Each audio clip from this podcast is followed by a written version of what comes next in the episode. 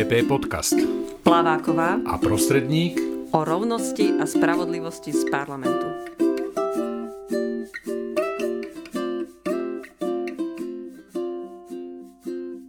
Vítame vás pri počúvaní tretej časti nového formátu nášho podcastu pod názvom PP Podcast Plaváková a prostredník o rovnosti a spravodlivosti z parlamentu. Dnes bude s nami diskutovať Beata Jurík, poslankyňa Progresívneho Slovenska, členka výboru pre európske záležitosti, ktorá je aj našou expertkou v národovú rovnosť. Beji, vítaj. Ďakujem za pozvanie. Po vianočnej pauze sme opäť v plnom pracovnom tempe. Beží 2. januárový týždeň rokovaní. Opozícia s veľkou podporou protestov po celom Slovensku úspešne brzdí valcovanie právneho štátu a poslankyňa a poslanci progresívneho Slovenska prichádzajú s množstvom odborných a kritických vystúpení. Ale predložili sme aj 14 vlastných legislatívnych návrhov. Dnes vám opäť priblížime, na čom pracujeme. Už druhý týždeň v parlamente diskutujeme o skrátenom legislatívnom konaní k návrhu novely trestného zákona a ďalších predpisov, ktorého cieľom je teda zabezpečiť beztrestnosť ľudí blízkych súčasnej koalícii.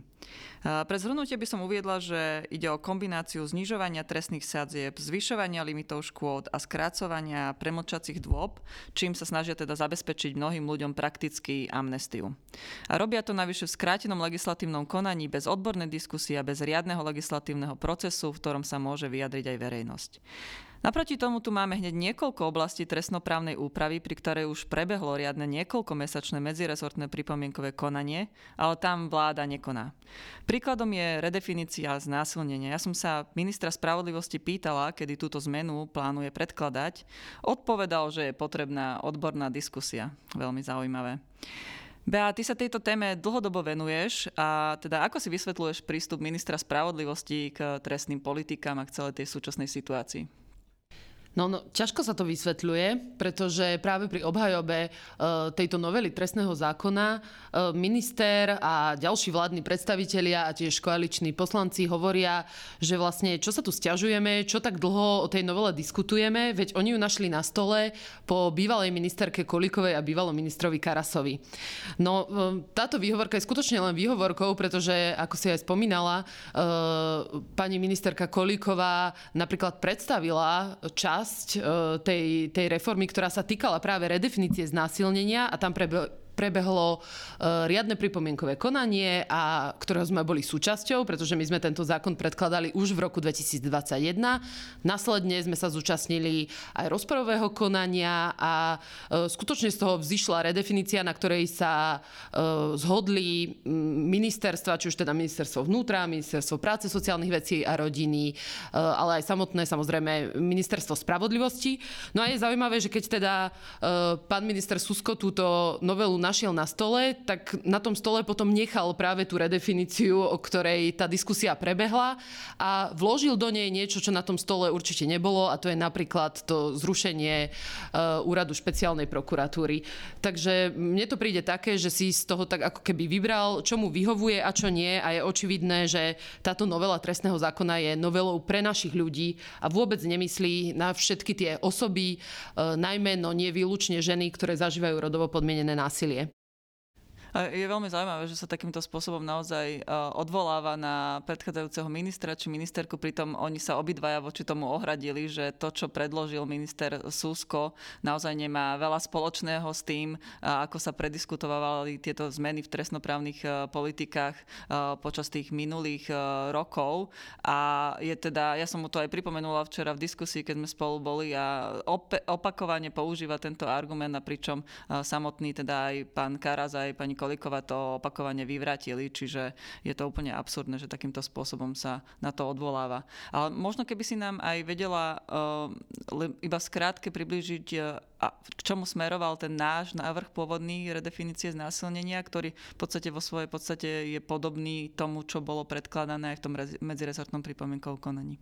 Áno, my sme vlastne navrhovali, aby sa zjednotili paragrafy 199 a 200 trestného zákona a to tak, aby e, tá 199 bola venovaná znásilneniu, aby sa tam upravili dve základné veci a síce, e, že podmienkou e, na to, aby sme teda boli v situácii znásilnenia, by viac nebolo použitie násilia alebo hrozby násilia, ale aby bola táto definícia založená na princípe súhlasu a teda každá sexuálna aktivita by mala byť aktivitou, ku ktorej zúčastnené osoby dajú svoj súhlas. A takto vyzeralo vlastne aj to finálne znenie e, novely z e, pera pani ministerky Kolíkovej. E, my sme zároveň navrhovali, a to už teda v tom finálnom znení nebolo, aby sa ten paragraf 200, ktorý by sa nám vlastne uvoľnil tým, že zjednotíme dva paragrafy, využil na definíciu nového prečinu a síce sexuálneho obťažovania, pretože tento prečin taktiež chýba v našom trestnom zákone. No žiaľ, vidíme v tejto novej novele, že tam nie je ani tá redefinícia, ani sexuálne obťažovanie. Vlastne nie je tam nič e, pre obete a preživšie rodovo podmieneného násilia. Koalícia argumentuje vehementne pri predkladaní e, tejto novely trestného zákona a pri odôvodňovaní aj skráteného legislatívneho konania tým, že e, vlastne chce priblížiť e, túto trestnú normu európskemu štandardu. V tejto konkrétnej veci, aká je situácia v Európe? Bea, vedela by si nám to priblížiť? No, toto je presne tá ďalšia výhovorka a síce trendy v trestnej politike.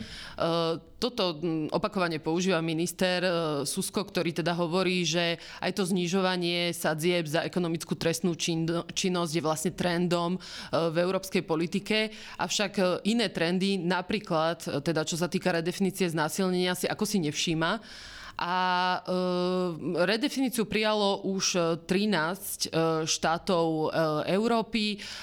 Česko sa k tomu taktiež približuje. My to stále odmietame. Momentálne sa touto redefiníciou zaoberá aj Európsky parlament a rada, vlastne celá Európska únia, pretože finalizujú smernicu o boji a prevencii rodovo podmieneného násilia. E, tam tiež členské štáty sa neúplne vedia dohodnúť na tejto definícii, ale problémom nie je e, tá samotná redefinícia a síce, že by teda mala obsahovať súhlas. E, problémom je, nazvime to administratívne legislatívny alebo legislatívny argument a síce, že Európska komisia, keď predstavila tento návrh, tak e, nepoužila podľa niektorých členských štátov e, správnu legálnu bázu, ktorá je k tomu potrebná. A teda aj na tej e, úrovni EÚ môžeme vidieť, že skutočne tie demokratické štáty smerujú, minimálne teda smerujú, ak už neprijali tú redefiníciu k tejto úprave a jediný, kto to blokuje skutočne, ja by som to nazvala z ideologického hľadiska, sú štáty ako Slovensko, Maďarsko a donedávna aj Polsko, ale to si myslím, že v Polsku sa zmení. Čo je teda super trend, že v Polsku sa naozaj tá situácia vyvíja v prospech ochrany základných práv a slobod, lebo aj toto je ľudskoprávna téma, aj tým sa opakovane koalícia na to sa opakovane odvoláva pri presadzovaní týchto trestnoprávnych zmien, ale v zásade oni tie svoje argumenty naozaj používajú takým cynickým úplne spôsobom, pokryteckým, že to je neuveriteľné to počúvať dokola a opakovane sme im to vyvratili a stále stále to používajú, takže je to naozaj smutný obraz. A my budeme teda tieto dôležité témy a potrebné zmeny opakovane pripomínať. Plánujeme aj predloženie pozmeňujúcich návrhov, ktoré, ktorý, ktoré sa budú práve aj e, redefinícii znásilnenia, aj sexuálnemu obťažovaniu e, venovať. Koncom minulého týždňa uplynula lehota na predkladanie návrhov zákonov na ďalšiu schôdzu. Náš klub predložil 14 návrhov zákonov a jeden z nich sa práve venuje aj oblasti rodovo podmieneného násilia. Konkrétne ide o návrh zavedenia trestného činu domáceho násilia. Bea, e, ty si tento návrh iniciovala. Vieš nám priblížiť, čo je jeho zámerom a prečo je tento návrh dôležitý? Tak toto je návrh, na ktorom sme dlhodobo s Luciou spolupracovali a teším sa, že ho môžeme práve teraz predkladať, e, pretože, ako sme už povedali, tak v tej novele trestného zákona skutočne chýbajú e, zmeny týkajúce sa práve oblasti rodovo podmieneného násilia. Zároveň sa neteším, alebo teda bolo by veľmi cynické povedať, že sa teším, pretože vidíme takmer každý týždeň v médiách nejakú veľmi tragickú správu o tom, aké, aké hrozné môžu byť dôsledky domáceho násilia, pretože môže viesť až k samotnej vražde osoby, ktorá takéto domáce násilie zažíva. A všetky tieto správy, ktoré vidíme v médiách, tak sú v podstate len špičkou ľadovca, pretože domáce násilie zažívajú 100 tisíce e, ľudí na Slovensku a týka sa teda prevažne žien, ale aj iných osôb. No a aj preto sme sa teda rozhodli, že e, dáme koalícii akýsi, akúsi možnosť na reparát a aj takýmto spôsobom jej ukážeme, čo v tom trestnom zákone chýba. A cieľom tohto návrhu je teda zaviesť e, do trestného zákona pojem domáce násilie, pretože trestné právo sa samozrejme s domácim násilím e, stretáva, či už v teórii alebo aj v praxi, avšak e, trestný zákon tento pojem a jeho definíciu neobsahuje. Ehm, zatiaľ na, v našom právnom systéme máme iba um, jednu zmienku domáceho násilia a síce v zákone o obetiach trestných činov. Uh, jedná sa o vlastne transpozíciu smernice Európskej únie, takže tam sme tú definíciu dali, ale naopak v tom trestnom zákone absentuje. A aj táto absencia spôsobuje, že naše právo, náš právny systém nie je schopný dostatočne odpovedať na všetky tieto hrozné situácie a toto mm, doslova strašidelné porušovanie ľudských práv, ktoré sa tu deje e, obrovskému množstvu ľudí. Takže aj preto tento návrh. A ty si tento týždeň bola aj v diskusii so štátnou tajomničkou ministerstva vnútra, e, pani Kurilovskou a práve ste diskutovali aj tém, o témach rodovo podmieneného násilia. Vieš nám to nejakým spôsobom zhrnúť, čo môžeme teda od ministerstva vnútra v tejto oblasti e, podľa teda jej slov očakávať? No, ťažko povedať, čo možno očakávať, pretože ja som z tej diskusie mala uh, taký pocit, že uh, všetko už uh, vlastne existuje, všetko funguje, ale stále tu máme problém rodovo podmieneného násilia. Tak to mi úplne nesedí, lebo ak teda aj E, tá legislatíva je dostačujúca, čo mi teda niekoľkokrát pripomenula. Dokonca náš návrh označila za akúsi duplicitu, pretože v trestnom zákone už existuje paragraf 208, ktorý sa týka týrania blízkej osoby a teda e, podľa jej slov nevidí dôvod na to, aby sme e, zavádzali novú skutkovú podstatu a síce domáce násilie. Na druhej strane mi potom povedala, že ten samotný návrh považuje aj za dobrý, lebo domáce násilie skutočne je problémom, takže možno by aj podporila to zavedenie, tak potom si nie som teda istá, že či je to duplicita, nie je to duplicita.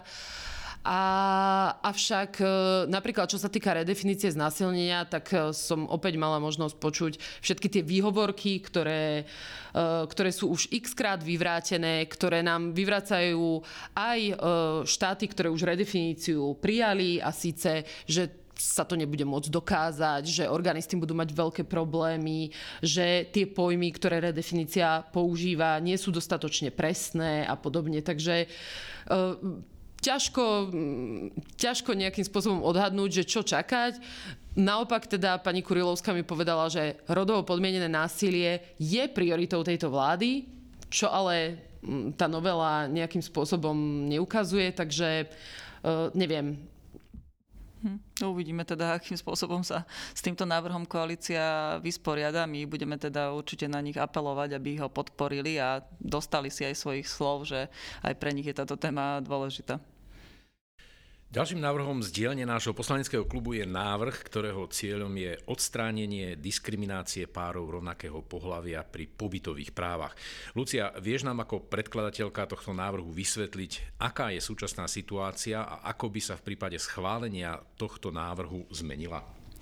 My sme spoločne so Zuzanou Števlovou a Tomášom Helebrantom predložili návrh, ktorý novelizuje zákon o pobyte cudzincov, keďže dnes, dnesná situácia je taká, že v prípade párov rovnakého pohľavia, kde jeden uh, z páru je uh, napríklad americký občan, alebo teda uh, občan alebo občianka mimo Európskej únie a chcú sa vrátiť alebo usadiť na Slovensku, tak majú problém získať pobytové práva. Mohli napríklad uzavrieť aj v Spojených štátoch amerických manželstvo a keď sa chcú vrátiť na Slovensko, tak vlastne ten americký manžel nemá z titulu toho, že je rodinný príslušník právo na pobyt, čo je samozrejme problematické. Ja som aj sama, kým som poskytovala poradenstvo v poradni pre LGBT plus ľudí, zažila niekoľko situácií, kde som mala napríklad prípad, že sa chcel slovenský občan vrátiť so svojím teda manželom na Slovensko z dôvodu, že jeho mamina bola v ťažkej zdravotnej situácii a chcel sa o ňu postarať a vlastne ani v takejto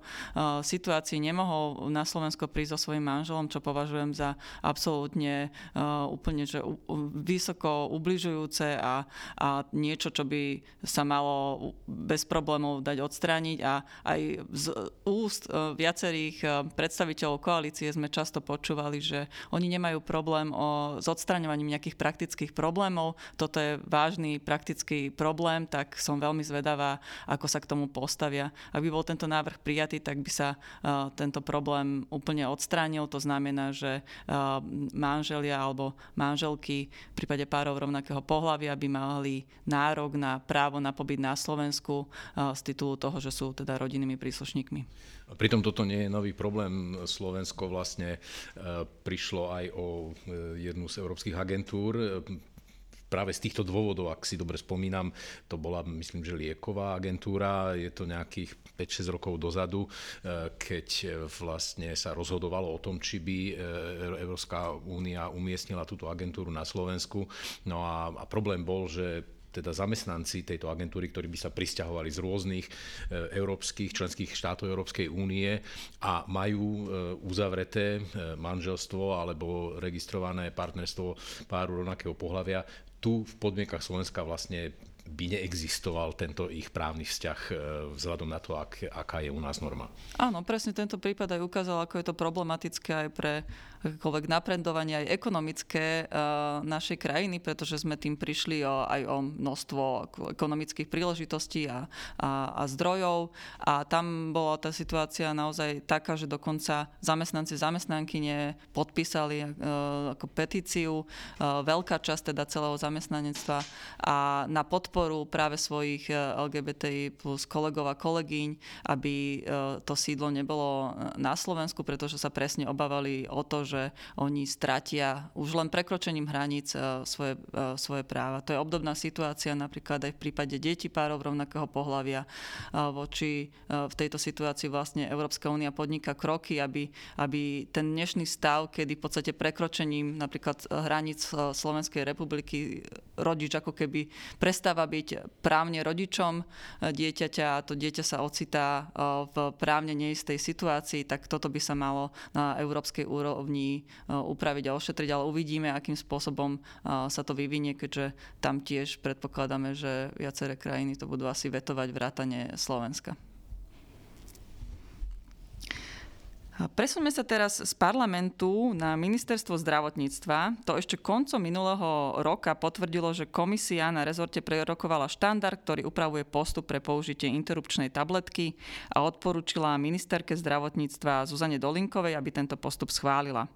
Eh, ja som sa teda samozrejme v prvom momente potešila, ale bolo to niekedy ešte tuším koncom eh, novembra, ak si dobre spomínam, a ak mi teda medzičasom nič neuniklo, tak eh, doposiaľ teda schválená nebola. BI, ty sa tejto téme dlhodobo venuješ a ako tú situáciu teda vnímáš, kde sa tento dôležitý krok zasekol? Tak zasekol sa pravdepodobne na tej politickej úrovni a jedná sa asi o politické rozhodnutie, kde si myslím, že je pravdepodobné, že ministerka zdravotníctva opäť ustúpila koaličnému partnerovi a síce SNS, e, ktorí sa teda vyjadrovali e, k interrupčnej tabletke e, veľmi negatívnym spôsobom a síce, že oni teda nebudú nič také podporovať, pretože sú proti právu žien na interrupciu. Ehm, ja si pamätám ešte počas kampane sme aj spoločne veľmi ocenili vyjadrenia vtedajšej e, kandidátky a dnešnej ministerky e, pani Dolinkovej, ktorá hovorila, že e, aj podľa nej je interrupčná tabletka skutočne bezpečným spôsobom prerušenia tehotenstva a že teda to podporuje A aj po nej, však aj v samotnom PVV je v tej oblasti zdravotníctvo napísané, že sa táto téma nebude riadiť ideológiou, ale čisto odbornosťou. No a napokon vidíme, že teda e, predsa sa robia politické rozhodnutia. E, zároveň e, teda pani ministerka sa opätovne vyjadrila, pretože bola s tým konfrontovaná vo viacerých médiách, že či teda interrupčnú tabletku zavedie. Ona vtedy povedala, že ešte sú tam nejaké nejasnosti, ktoré si musí doriešiť e, s odbornou verejnosťou. A ja som vtedy mala takú iniciatívu, že som jej na ministerstvo zdravotníctva e, odporúčania od VHO, ktoré sa týkajú interrupčnej starostlivosti a v ktorých je teda vysvetľovaná veľmi detailne a odborne samozrejme aj interrupčná tabletka. Samozrejme odpoveď som nedostala, ale tak od tejto vlády a koalície už žiadne odpovede asi nečakáme. Avšak verila som teda, že aké už iné odporúčania, aké iné odborné odporúčania potrebuje, ako teda keď jej to povie aj Svetová zdravotnícká organizácia a samozrejme tá odborná verejnosť na Slovensku. No prešiel viac ako mesiac a doteraz sa nič nezmenilo.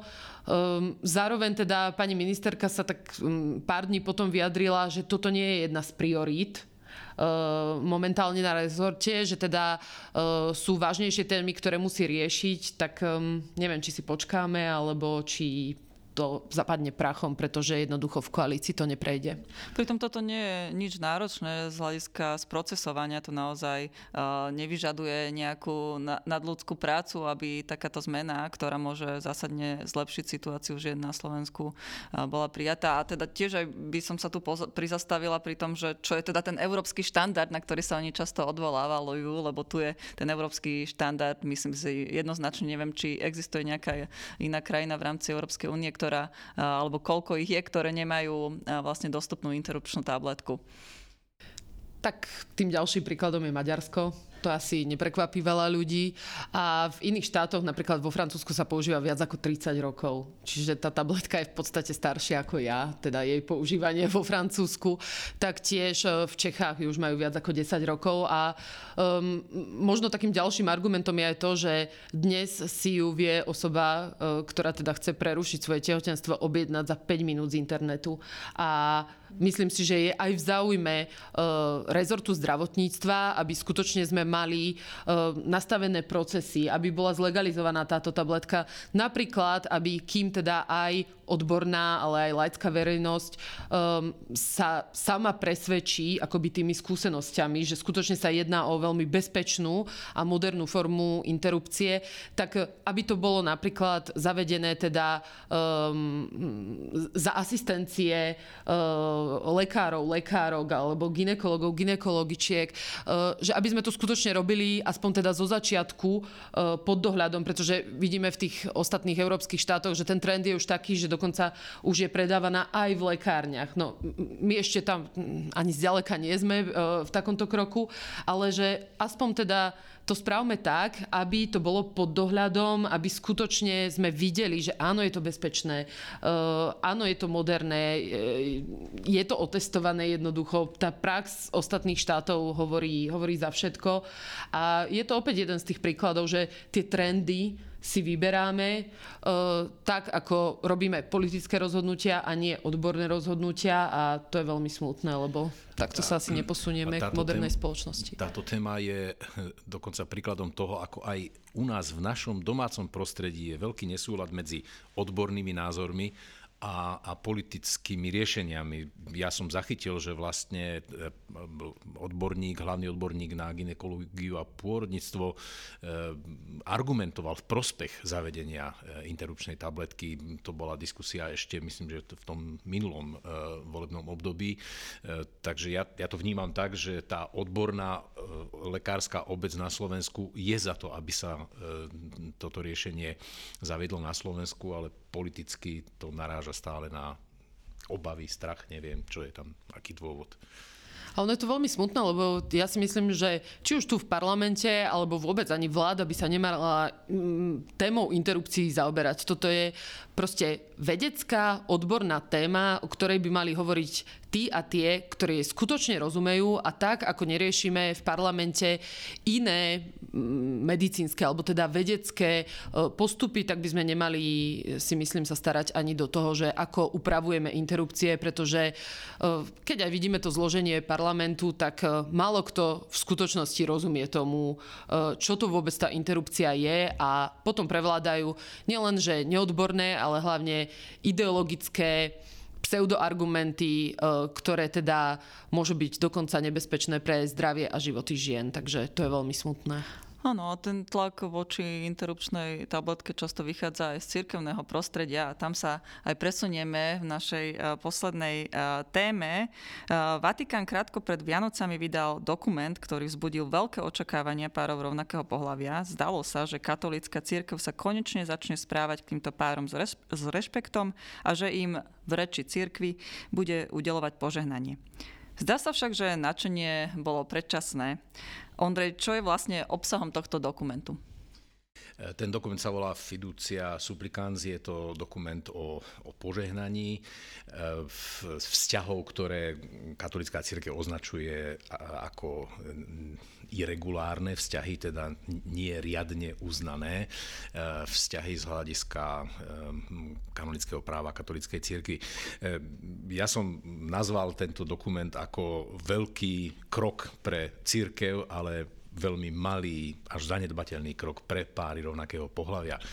Ehm, verím, že ľudia, ktorí sledujú túto tému, zachytili tie obrovské očakávania od tohto dokumentu, ehm, kde sa priam z toho titulku, z tej komunikácie zdalo, že ehm, naozaj bude možné, aby páry rovnakého pohľavia v nejakom liturgickom rámci mohli pred svojimi príbuznými, pred svojimi blízkymi požiadať v prostredí katolíckej cirkvi o požehnanie. Tieto očakávania však veľmi rýchle boli schladené a prišlo potom vysvetlenie, na to sme už inak zvyknutí v tej komunikácii katolíckej cirkvi, že to je ako keby také kivadlo príde, nejaké vyjadrenie, spontánne vyjadrenie od pápeža Františka a potom ten aparát dogmaticky to dementuje, zmierňuje, vysvetľuje.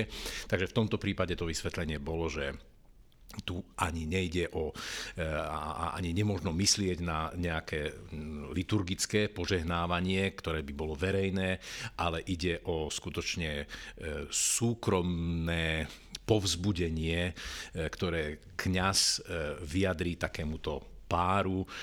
Možno viacerí zachytili to absurdné vyjadrenie, že to musí trvať iba pár sekúnd, že teda e, naozaj nemôže ísť o, o niečo, čo by sa e, akýmkoľvek spôsobom mohlo podobať na uznanie vzťahu dvoch osôb rovnakého pohľavia.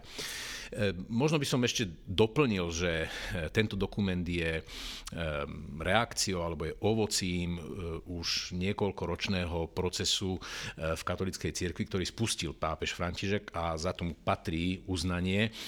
Volá sa to synodálny proces. Ide o to, že v katolickej cirkvi doteraz e, sme boli zvyknutí na to, že všetky tie impulzy na úpravy života v cirkvi vychádzali ako keby z hora na dol. E, pápež František prišiel s e, tým novým konceptom, kde hovorí, že musíme počúvať ľudí, musíme sledovať situáciu, v ktorej sa ľudia nachádzajú a reagovať na zmeny v živote cirkvi a preto spustil tento e, proces zberu informácií z dola, ktoré sa potom vyhodnocujú e, v diskusiách e, vo Vatikáne. Je to veľmi sympatický, dobre štrukturovaný proces.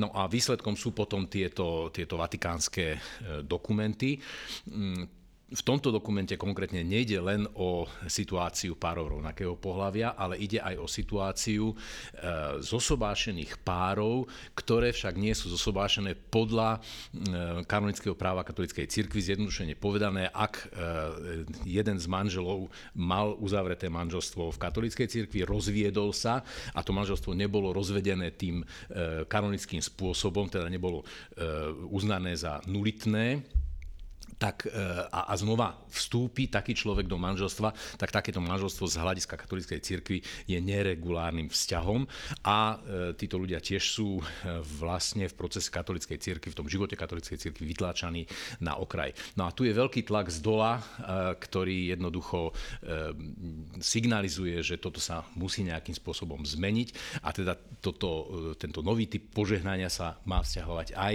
na tieto manželstvá rozvedených iných. E, takže sú tam akoby dve, dve tieto témy v tom, e, v tom dokumente. E, zaujímavé a smutné je, že z prostredia katolíckej cirkvi vyšli veľmi negatívne reakcie na tento dokument, že nič také sa na Slovensku zavádzať nebude. Treba dodať, že v tomto dokumente je ponechaná istá voľnosť miestnym cirkvám, aby si konkrétne upravili, ako budú vlastne vykladať tento vatikánsky dokument. Takže možno očakávať, konferencia biskupov Slovenska katolíckej cirkvi už avizovala, že takúto ako keby lokálnu vyhlášku vykonávaciu pre tento predpis už pripravujú, takže s napätím očakávame, že čo sa tam, čo sa tam udeje. Možno ako poslednú vec dodám, v čom je ako keby presah tejto cirkevnej témy do verejného a politického života. My sme svedkami toho na Slovensku, že pokiaľ ide o e, tému právneho uznania e, párov rovnakého pohľavia, tak politici e, ako by stále jedným okom sa obzerajú na to, že čo si o tom myslí církev na Slovensku a chce ako keby povedať, že keď pre katolickú církev nič také neexistuje, tak prečo by sme to mali zavádzať v tom civilnom prostredí. No a tu treba povedať, že tento e, významný krok katolíckej cirkvi v tomto dokumente ako keby e, naznačuje a podáva ruku e, tej civilnej politickej sfére, že no aj pre nás začínajú tieto vzťahy existovať, berieme ich na vedomie, aj keď veľmi opatrne, veľmi, skoro by som povedal, znevažujúco, ale vieme, že existujú a budeme sa nimi zapodievať. A to je signál aj pre, pre politikov, ktorí sa ohliadajú na církev, čo by nemali robiť, ale keď to teda už robia, tak im tu vlastne církev hovorí, pozrite sa, tieto páry existujú a je potrebné ich situáciu riešiť. Ale v niektorých krajinách aj v rámci tej katolíckej církvy sú ešte o niečo popredu. Ak sa nemýlim, tak v Nemecku bola uh, vlastne taká iniciatíva, ktorá smeruje k tomu samotnému požehnávaniu párov rovnakého pohľavia a myslím si, že nie v tomto naozaj veľmi neviem ani ako to nazvať, ale mne to prišlo až také ubližujúce, že nielen to bolo pomenované, že niekoľko sekundové, ale že to nemôže byť ani pred oltárom a, a že vlastne to bolo naozaj takým spôsobom komunikované, že uh, taká ľadová sprcha po tom uh, po, pozitívnom nejakom začiatku, ale že teda ja som, ja mám takú um, informáciu, že, že na základe v podstate, že v Nemecku teda sa chystajú pokročiť ďalej a že je tam aj nejaký, myslím, že časový rámec, dokedy k tomu majú pristúpiť a je aj toto nejakým spôsobom reakciou uh, Vatikánu, pretože Vatikán sa musel vysporiadať aj s tým, že v Nemecku sa uh, hýbu dopredu, pretože musia zachovať aj nejakú jednotu v rámci katolíckej cirkvi a že ako to ty vnímaš, že ako sa to bude teda ďalej vyvíjať, pretože tie trendy, nejaké mini uh, pokroky aj v rámci jednotlivých krajín tu vidíme. Hej. No, Nemecko e, je v tomto veľmi, veľmi popredu, by som povedal. Áno, máš pravdu, e, to je už asi rok stará situácia, kedy e, konferencia biskupov v katolíckej cirkvi v Nemecku avizovala, že v roku 2026 už budú vykonávať požehnanie párov rovnakého pohľavia. Teda oni vo vlastnej e, réžii, dalo by sa povedať, nezávisle na Vatikáne, pripravujú liturgický obrad. Teda to, čo tento dokument, ktorý sme spomínali, nepredpokladá. E, oni naopak chcú plnohodnotne urobiť obrad pre páry rovnakého pohľavia. A je to nevyhnutná reakcia na situáciu, ktorá v Nemecku je. Jednoducho tam e, existujú manželstvá pre všetkých. E, to znamená, že katolická církev sa denne na e, svojich obradoch stretáva s ľuďmi, ktorí majú podľa civilného práva uzatvorené manželstvo a, a ide o páry rovnakého pohľavia. Čiže oni musia nejakým spôsobom sa s tým vyrovnať, riešia to takto. K čomu to bude viesť? To je veľká neznáma. To, to je ozaj, niektorí hovoria o tom, že to môže viesť až k rozkolu e, v katolíckej cirkvi. E, v samotnom Nemecku samozrejme to tiež nie je úplne bez odporu, ale väčšinovo e, je katolická cirkev v Nemecku niekde úplne inde, ako napríklad na Slovensku a Vatikán musí lavírovať medzi týmito dvoma e, prúdmi e, vo svete a musí to nejakým spôsobom riešiť. Ten dokument, ktorý sme spomínali, je odpovedou aj na túto situáciu v Nemecku. Tak keď by sa aj tá slovenská církev priblížila tomu nemeckému trendu, ale asi to nemôžeme v najbližších rokoch veľmi očakávať, ale môžeme dúfať v nejaký zázrak. Tak Tak sme dnes asi vyčerpali naše témy. Ďakujem veľmi pekne, že sme sa mohli takto porozprávať aj s Beou, Jurik, našou poslankyňou za poslanecký klub Progresívne Slovensko. Ďakujem ešte raz za pozvanie. A budeme sa počuť zase na budúce. Na záver pár správ, ktoré by vám nemali uniknúť. Kuba schválila eutanáziu. Národné zhromaždenie prijalo opatrenie ako súčasť zákona o zdravotnom systéme. Zákon síce nespomína slovo eutanázia doslova, ale uznáva právo ľudí na dôstojnú smrť.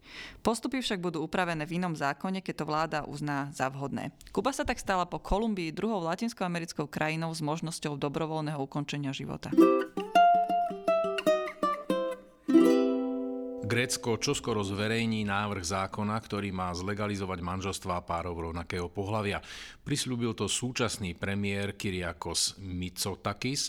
E, to, čo chystáme uzákoniť, je rovnosť v manželstve, odstránenie akejkoľvek diskriminácie na základe sexuálnej orientácie. Nie je to nič radikálne odlišné od toho, čo platí v iných európskych krajinách. Okomentoval pripravovaný návrh Mitsotakis.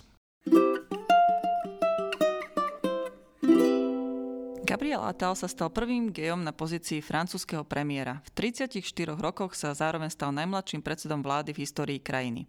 Už 29-ročný bol vymenovaný za štátneho tajomníka ministerstva školstva a odvtedy zastával niekoľko významných politických pozícií vrátane hovorcu vlády či ministra. Attal žije v civilnom partnerstve s europoslancom a generálnym tajomníkom vládnej strany Emmanuela Macrona Stefanom Sejournem. Otázky rovnosti a interrupčných práv budú medzi kľúčovými témami amerických volieb.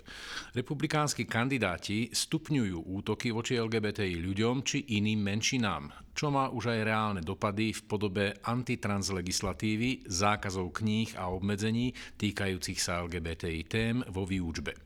Favorit republikánov Donald Trump vo svojich čoraz extrémnejších prejavoch proti ľuďom s utečeneckou či migračnou skúsenosťou dokonca hovorí o jede v krvi našej krajiny. Demokrati sa budú sústreďovať na ochranu reprodukčných práv žien, ktoré čelia tvrdým zákazom práva na potrat v republikánskych štátoch. Páry rovnakého pohľavia na Ukrajine bojujú za registrované partnerstva. Ruská invázia podnetila diskusiu o právach LGBT plus ľudí, z ktorých mnohí slúžia v armáde a bránia svojich krajanov. Príkladom sú Stanislava a Alina. Alina je v ukrajinskej armáde od roku 2016, momentálne má hodnosť kapitán. So Stanislavou chcú, aby ich vzťah bol uznaný v prípade zranenia alebo smrti. V roku 2023 bol predložený návrh zákona o občianskom zväzku, ktorý by dal partnerstvám párom rovnakého pohľavia právny štatút. Partner Partner by mal mať právo rozhodovať o lekárskych záležitostiach, ak sú ich blízky zranení a možnosť poberať dávky v prípade umrtia.